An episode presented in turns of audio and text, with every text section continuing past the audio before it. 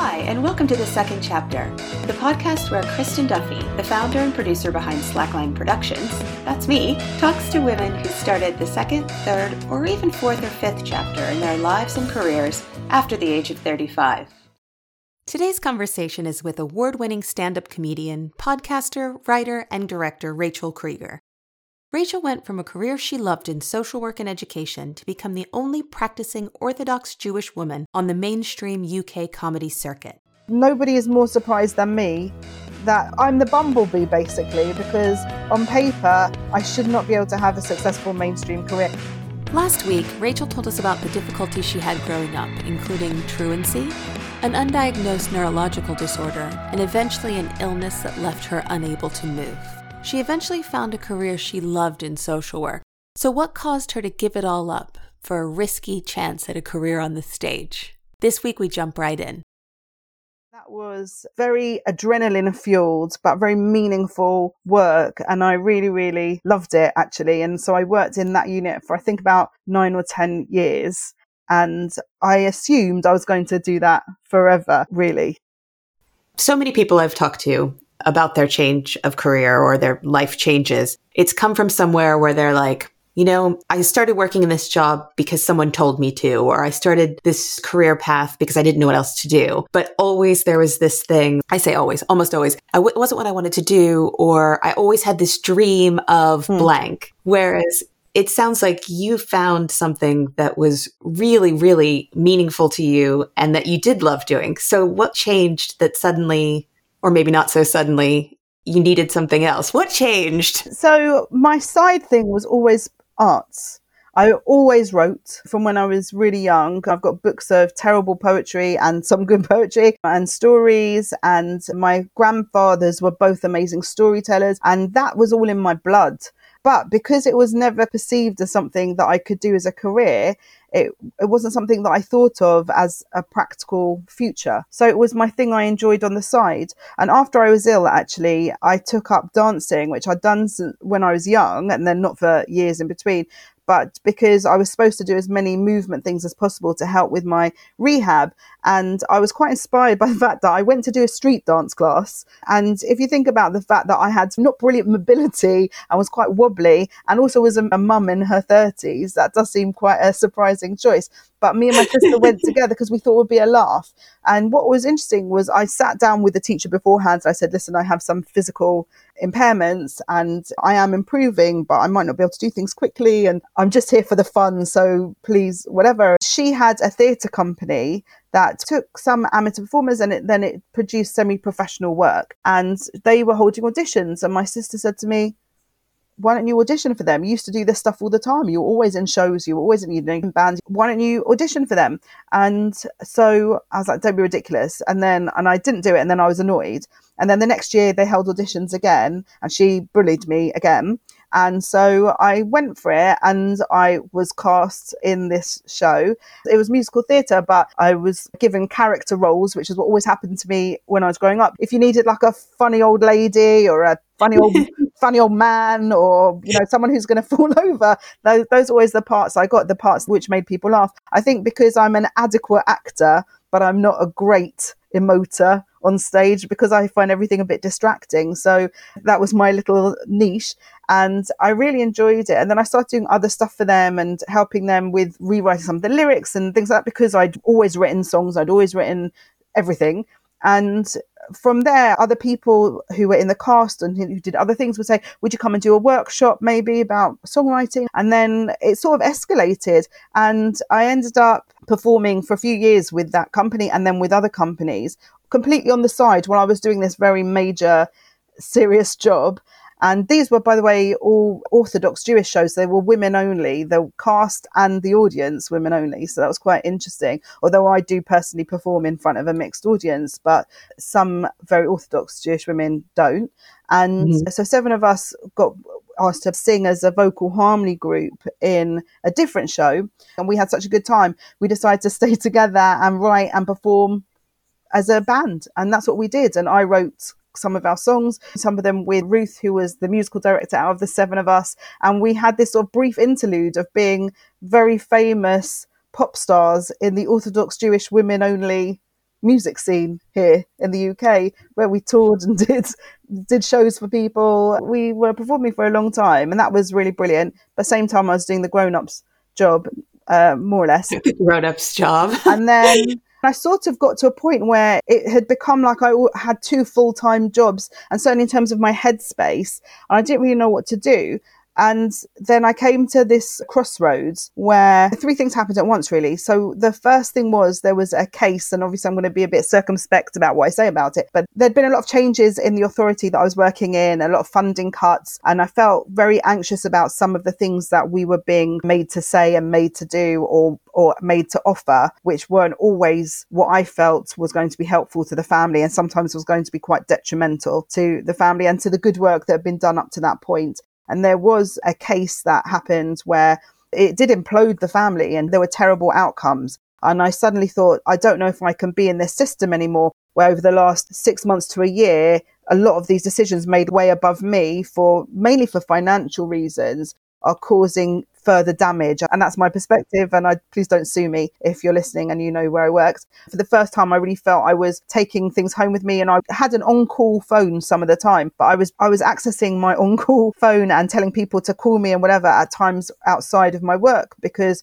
I was so anxious about what would happen if they didn't have the right resources and they didn't have someone to mediate on their behalf also at the same time i'd started having so many people interested in me working for them from an arts point of view to help produce shows, to direct something, to write for something, and for money. And I thought, well, this is quite interesting. And I had to keep turning stuff down because I couldn't do that during the working day. And then I suddenly discovered, just by accident, really, that I was on the wrong pay scale because I went from local authority job to local authority job, even when I was a youth worker.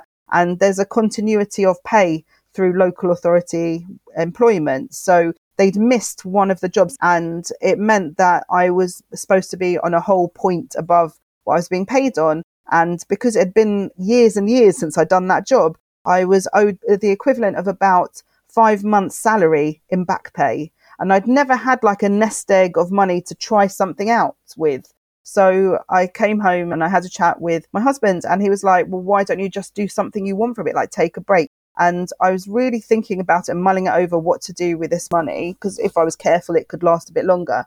And then we got Ofsted inspected in our unit, and the focus of their inspection was pastoral support. I was interrogated by them and I had to produce all kinds of evidence. And we got out- outstanding for our provision to the students and the families attached to the unit. The only criticism they had was that the person managing that section didn't have any appropriate qualifications at all to do the job, which was true. I should have had a PhD or something. And I just wormed my way up through the years. Obviously, you were good at your job. And it's a shame that experience that people can't look at it and go, oh, well, clearly she knows what she's doing. Like it made sense. If you'd looked at my 17 page CV by that point, it made sense that I could do that job. But the local authority spoke to my manager, and my manager spoke to me and said, Look, what we want to do is we want to offer you the opportunity to get qualified because we don't want to lose you. So we've spoken to various universities and because of your, your experience and because you've done certificates in this and that, you could go straight into a master's and we would pay for your master's and give you day release for everything you have to do but then we'd want a golden handcuffs arrangement where you work for us for three years after that in return. I suddenly felt like I couldn't breathe. And given everything that had been going on, I thought I don't want to commit to three more years in a place that I'm uncomfortable at the moment. The next day I came in and handed in my notice and said, no, thank you very much, but I'm going to go and good luck. That was in 2008 and I left in December. I just thought, you know what? What's the worst that can happen? If it doesn't work out, I'll get another job, uh, another social work type or education type job. And my friend and I decided to set up a production company together, focusing mainly on theatre, but we wanted to set up a production company which was about people developing skills in a way that made them feel good about themselves. And that was with my friend Ruth, who was also the musical director of our girl band. We decided it would be nice to create something where we give people an experience in something and it's not about what they produce at the end. It's about how they develop in that journey. So we started doing workshops with schools, with youth groups, And also, we thought it would be a good opportunity for us who both wanted an arts type career to find out what we wanted to do by being able to try lots of different stuff ourselves. It was a good opportunity to experiment.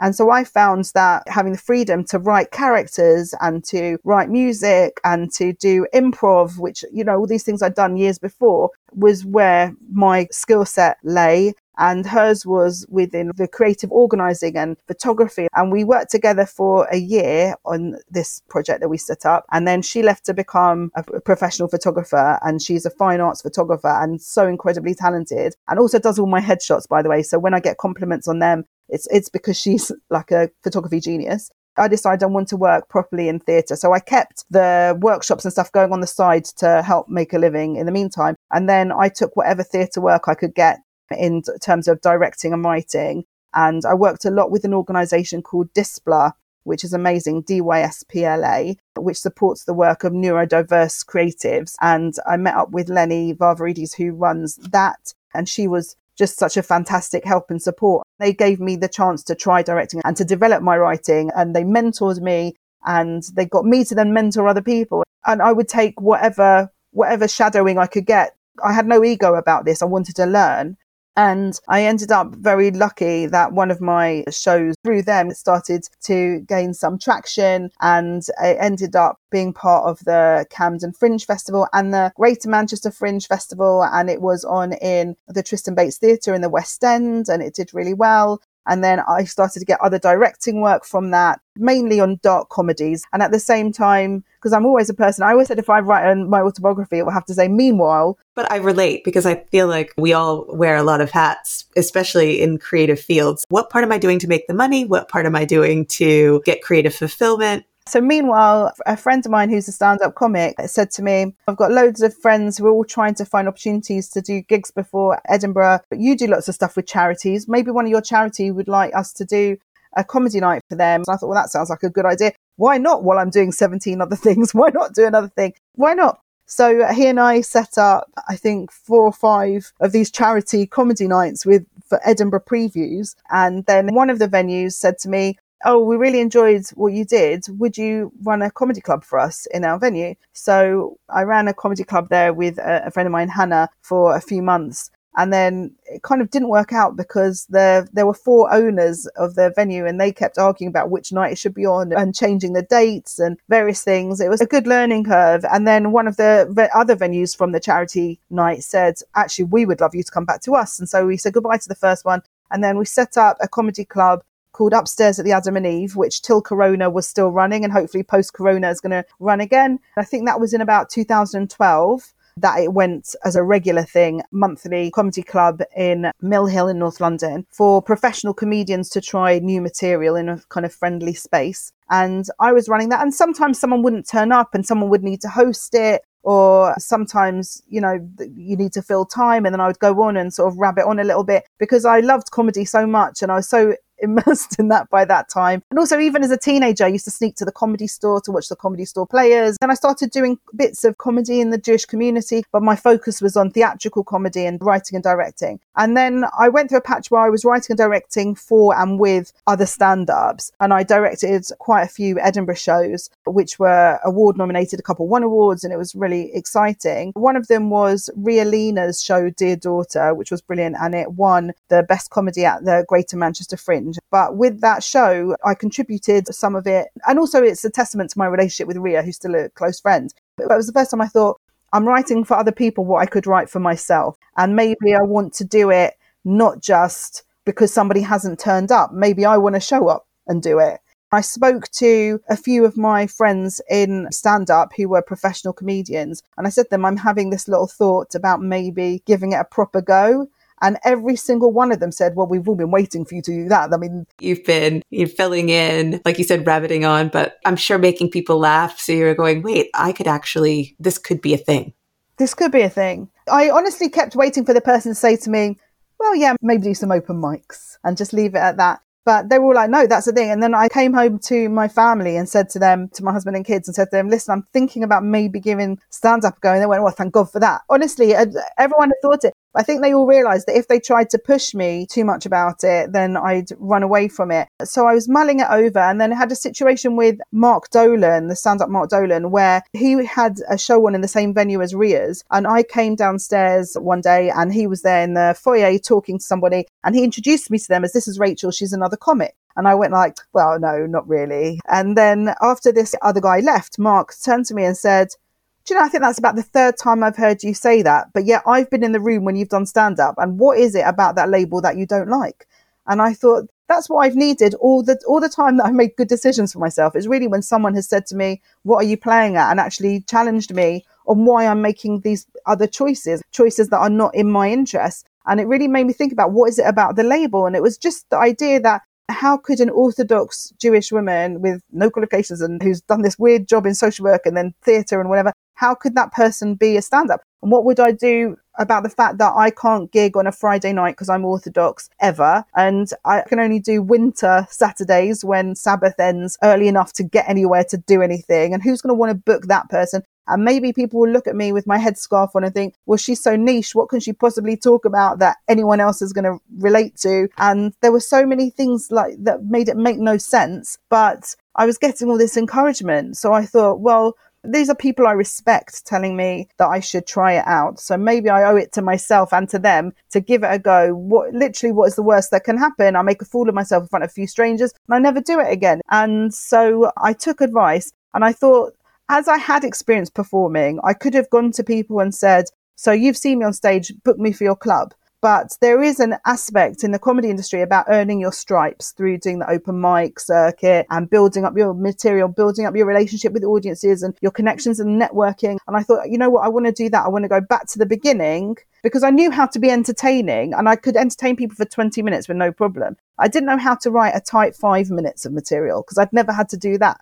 That's kind of the beginning thing when you're like, oh, I want to try stand up, but I have to come in and do five minutes. Yeah. Will somebody let me come do that? Trying to write five minutes was the hardest thing I think of. I think it was harder than childbirth in my experience. You say you're an observational comic. So the idea of observing enough things that are actually amusing to get people, because I, I know some of the, the stand up that I've seen or a couple that I've done, when it is the five minutes, it's like rapid fire, bam, bam, bam. The people that are really successful are the people that are just making people laugh every single second. Right. Instead of like, I'm going to tell you a story.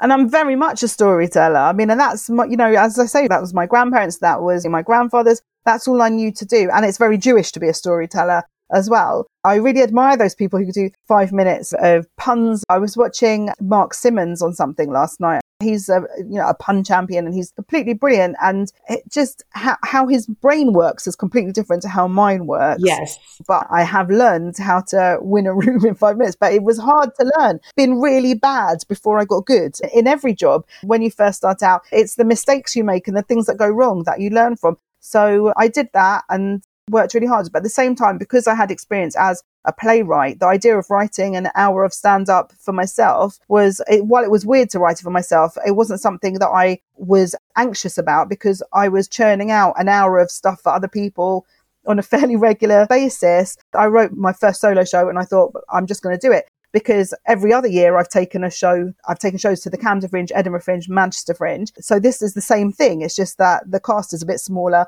and it's going to cost me personally a lot more money. A lot of money, yes. I was very lucky in that I have a lot of support. And also I'm lucky that because I'm from an ethnic community that doesn't have anybody else like me in it. That community has been very supportive as well and turned up for me. So if I go somewhere in the country where there are Jews, they'll show up because they'll think, well, this, let's support whatever she is.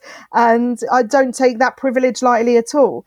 You are the only practicing Orthodox Jewish woman on the mainstream UK circuit. Yeah, so far. So far, yeah. That's my anxiety is that during the pandemic, some other modern Orthodox Jewish married woman is going to find that she's hilarious and I'll lose my whole USP and that will be the end of it. And no more work for me. There probably is room for at least two. and there probably are loads of them. And actually, if I'm honest, of course, I would encourage them because it's important to have diverse voices and it doesn't only have to be mine. You said the challenge about not being able to perform on a Friday evening mm. and all the different challenges as far as that, but even just stereotypes as far as religion, not just Jewish religion or Orthodox Jews, but when you think of somebody who's religious, I think there's a stereotype that's they're not funny. They're very serious. And I also think there's already the issue with female comedians. It's still very challenging as far as I understand it's still mostly men in the room. I think a lot of women, not always in a bad way, not always in a good way, try to be more crude so they can fit into that yeah. sort of boys club and be funny. Have you found certain assumptions or prejudices about what kind of comedy you're going to bring or I mean, I quite like that because that means that I can play with that prejudice. That that's quite entertaining for me, really. So, first of all, yes, definitely. I've had promoters say to me, you know, you're never going to have a career in comedy if you won't work Friday nights. And they're not saying it to be cruel, they're saying it because that's their perception. But the fact is, I have got a career in comedy until the coronavirus pandemic. I was earning my whole living. I was paying my share of my household bills. It just took me maybe a while to get there. But when I first started, I didn't really do a lot of Jewish comedy or, or rather comedy on Jewish themes because it, that's my everyday and it wasn't that interesting for me. I, I used to do a lot of stuff about bees, as in the black and yellow stripy things, bees. Bees are interesting and funny. And not least because they're not meant to fly. And that just as a concept, an animal that's one job is a thing that they're not spatially or aeronautically designed to do is, is an interesting premise. And then someone points out to me that it doesn't matter what I'm talking about. The way I deliver material and the way I access material is so Jewish. I might as well be talk- just about rabbis. It, it doesn't really matter. and, and that I should embrace what I have that makes me stand out and different. But then I wondered who wants to hear this stuff. But I thought, all right, I'll, I'll try it. And then when I started writing my show, it, it's no job for a nice Jewish girl. I thought that will be the test, won't it? If people want to see something or hear something that's got the word Jewish in it, and that isn't going to be knocking my culture particularly, but is looking at where we all relate. We have way more in common than our differences. And actually, it's only the lens that you're looking through that's different. And what I found is actually, is that people come up to me after they see me perform my material, which nowadays is very heavily Jewish in terms of the subject matter, but is completely relatable in terms of the context that we share. And they'll say to me, Oh, you know, my grandparents were exactly like that. So it's not unfamiliar material. So it means that everybody can relate to it. I sometimes have to try out for clubs maybe more times than some other people do because they want to see whether audiences are going to get me. But thankfully, on the whole, they do. I, I guess the same amount of audiences don't get me as don't get everybody because not any, there's no comedian who's everybody's cup of tea and i don't expect to be everybody's cup of tea and i don't expect everyone to find me hilarious. My kids are very quick at pointing out when they think i'm not funny one of those things. Also, funny women have been fantastic. Lynne and Funny Women really get, have given me loads of opportunities. She was one of the first people to book me for a gig when I changed over from being more of a promoter who occasionally did stuff in comedy to trying stand up. She said to me, Well, come to our time of the month, which is their monthly try out your five minutesy club that they run. And she said, Come to the time of the month and see how it feels for you to be a stand up. And once I kind of got in the flow of it, they really nurtured and developed me. I'm now on their advisory board, actually. I'm somebody who's gone through their process in the way that you're meant to, in that they help you to develop your skills. And then if you, when you get there, they want you to work for them. I've been very lucky in that I've had an immense amount of industry support from my peers and my friends and from my family. And it gave me the confidence to fail and to do badly because I had a safety net of people saying, okay, that's fine. And then next time it will be better no one's going to be everyone's cup of tea, but it does seem like an industry where there are opportunities to try new things, fail, say, okay, this is what worked. This and, and I, I mean, I've noticed different audiences as well. Funny Women is great because you can do something like Time of the Month, perform for a lot of women who might understand you in a slightly different way than a mixed room. It is good that it's an, an opportunity to fail because that's the only way you can grow and get Absolutely. better. Absolutely. People are often quite generous with their feedback because it helps the industry. The better we all are. And particularly the women, the network of women is amazing in comedy because we are still quite marginalized. It's way better than it was when I first started in the industry eight or nine years ago, but women are still more marginalized. There's still fewer women, even though there are more than there were. And we still have a lot of issues around harassment and uh, inappropriate behavior from promoters and from venues and bookers and from other comedians. And I'm hopefully part of the big group of women who are trying to address that in some very practical ways. But women are very supportive of other women on the whole in the industry. We want our sisters to shine. We want people to see women are funny. So helping each other up is the best way for that to happen. Yes, that's absolutely true. And that's why I'm focusing this podcast so much on women who've made changes because I do think that just hearing other people's stories I hate to use the word inspirational, but it is inspirational when somebody's taken a leap that is a brave or a bold move to go from a career that was offering you more education when that had been something that was a struggle for you and to say, you know what? I'm going to try something else. That's really brave. And then to be able to go on and make your full time career as a stand up comedian, that's extra super brave, exciting, lucky in some senses. Yeah all those things really and it's a bit crazy that's the best kind of crazy i didn't expect it to become a full-time career. Honestly i thought i would do it for six months get it out of my system and go back to writing and go back to directing and maybe the occasional musical comedy something or whatever. Nobody is more surprised than me that i'm the bumblebee basically because on paper i should not be able to have a successful mainstream career. And successful for me means that it's making a living and getting the results that it should get, as in I can make the room laugh and I'm better at it as time goes on. I'm not saying I've, I'm not at the end of that journey of learning, always learning, always learning. But if you put me on a piece of paper, Orthodox Jew, social worker, neurological disorder, and school problems, and all these different things, they don't make sense. I'm not aerodynamically engineered to fly, but apparently I'm doing it that makes me want to just clap and you know give you a standing ovation. I loved what you said about relatable experiences. I think if everybody had a worldview that we could all understand each other, just our experiences might be going through a different lens. Mm. I really love what you said about that. I always ask everyone to bring a quote. I'm not always very good at this, but uh, it's my favorite quote. And actually, it's my best friend Emma, who lives in America. She, this is her quote, and she says it to me when she thinks I need to hear it and it's not my circus, not my monkeys. And what it means is basically. I'm glad you say it because I feel like I've really only heard that expression since I've moved here. And every time I'm like, huh? I mean, I think really it should be if it's not my circus, those are not my monkeys. But what it is, is that deal with your stuff. You don't have to worry about everybody else's everything. You don't have to take on anybody else's stress. You don't have to take on anybody else's issues just you do you and do you properly. So deal with your circus and your monkeys and not somebody else's.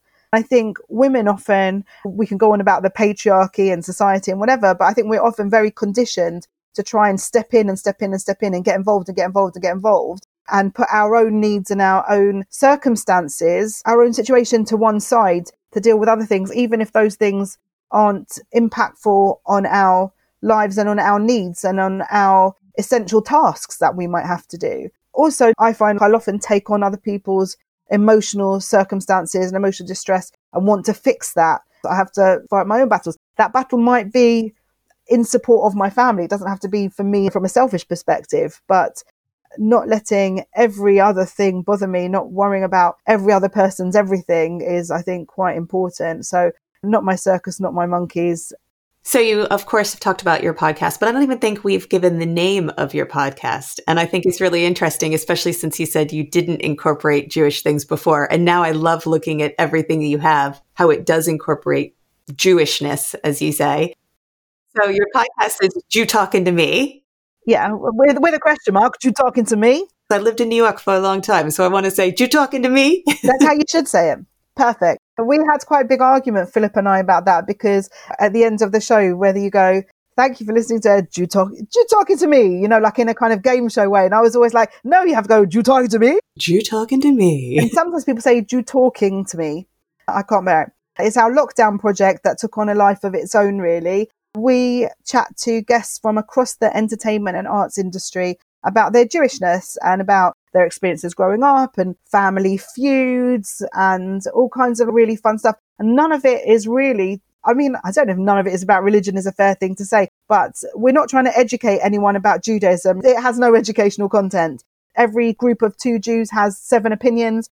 And that's what our show is really demonstrating. So we've had some amazing guests come on and just talk about what their Jewishness is. And we always ask everybody how they define what kind of Jew are you and what's bothering them, bubbeleh. And we've had guests like the writer Anthony Horowitz, who no one really ever asks him about his Jewishness. They ask him about his characters and his books and Alex Rider. And so I think for him, he found it quite an enjoyable process for someone to say to him, you know, about your favorite Jewish food and your favorite family feud and all of that.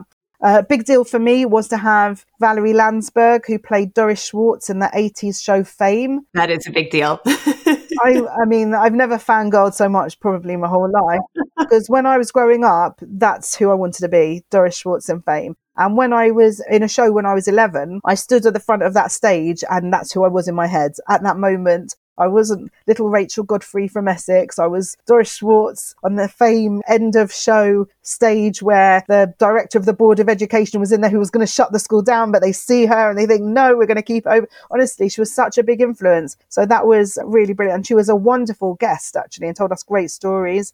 So we have a very big variety of voices from actors to comedians. Some are household names and famous, and some are people we know or we've come across who might not be quite as famous but are fascinating. And it's really enjoyable hearing people's different perspectives and also about how they see themselves. And we've got very, very, some very exciting guests coming up in series three, which is going to launch in the spring. So you can hear it all on Spotify and iTunes and all the usual places and um, have a look at the guests. So that's Jew Talk Jew talking to me. I almost just did it like Jew talking to me. No, it's Jew talking to me. It has been a privilege to hear your story. So thank you for coming and joining me today and sharing your sometimes funny, sometimes inspiring, sometimes challenging story. Hopefully that will spark someone else who's got a dream they want to follow. I think you should give stuff a go and you should accept that some of that stuff is going to work and some of it isn't going to work. I was probably one of the world's worst dental nurses, but I'm an okay stand up. it's good to try stuff. I mean, maybe try stuff that is going to impact on people's health. I'm not going to try to be a surgeon or anything anytime soon. not that they'd let me. Anyway, give it a go. What's a kidney to this person? Got another one. Have you got two kidneys? I just thought, is it? You'll find out. thank you very much, Rachel. Thank you, Chris. Thanks for having me. And thank you for giving me the chance to have this chat. Thanks again for listening. The second chapter is just getting started, so your subscriptions and five star reviews mean so much. The second chapter is brought to you by Slackline Productions, a production company dedicated to redressing the balance of women's stories being told and who's telling them, with a specific focus on women 35 plus. For more about Slackline, visit slacklineproductions.co.uk. Thanks again.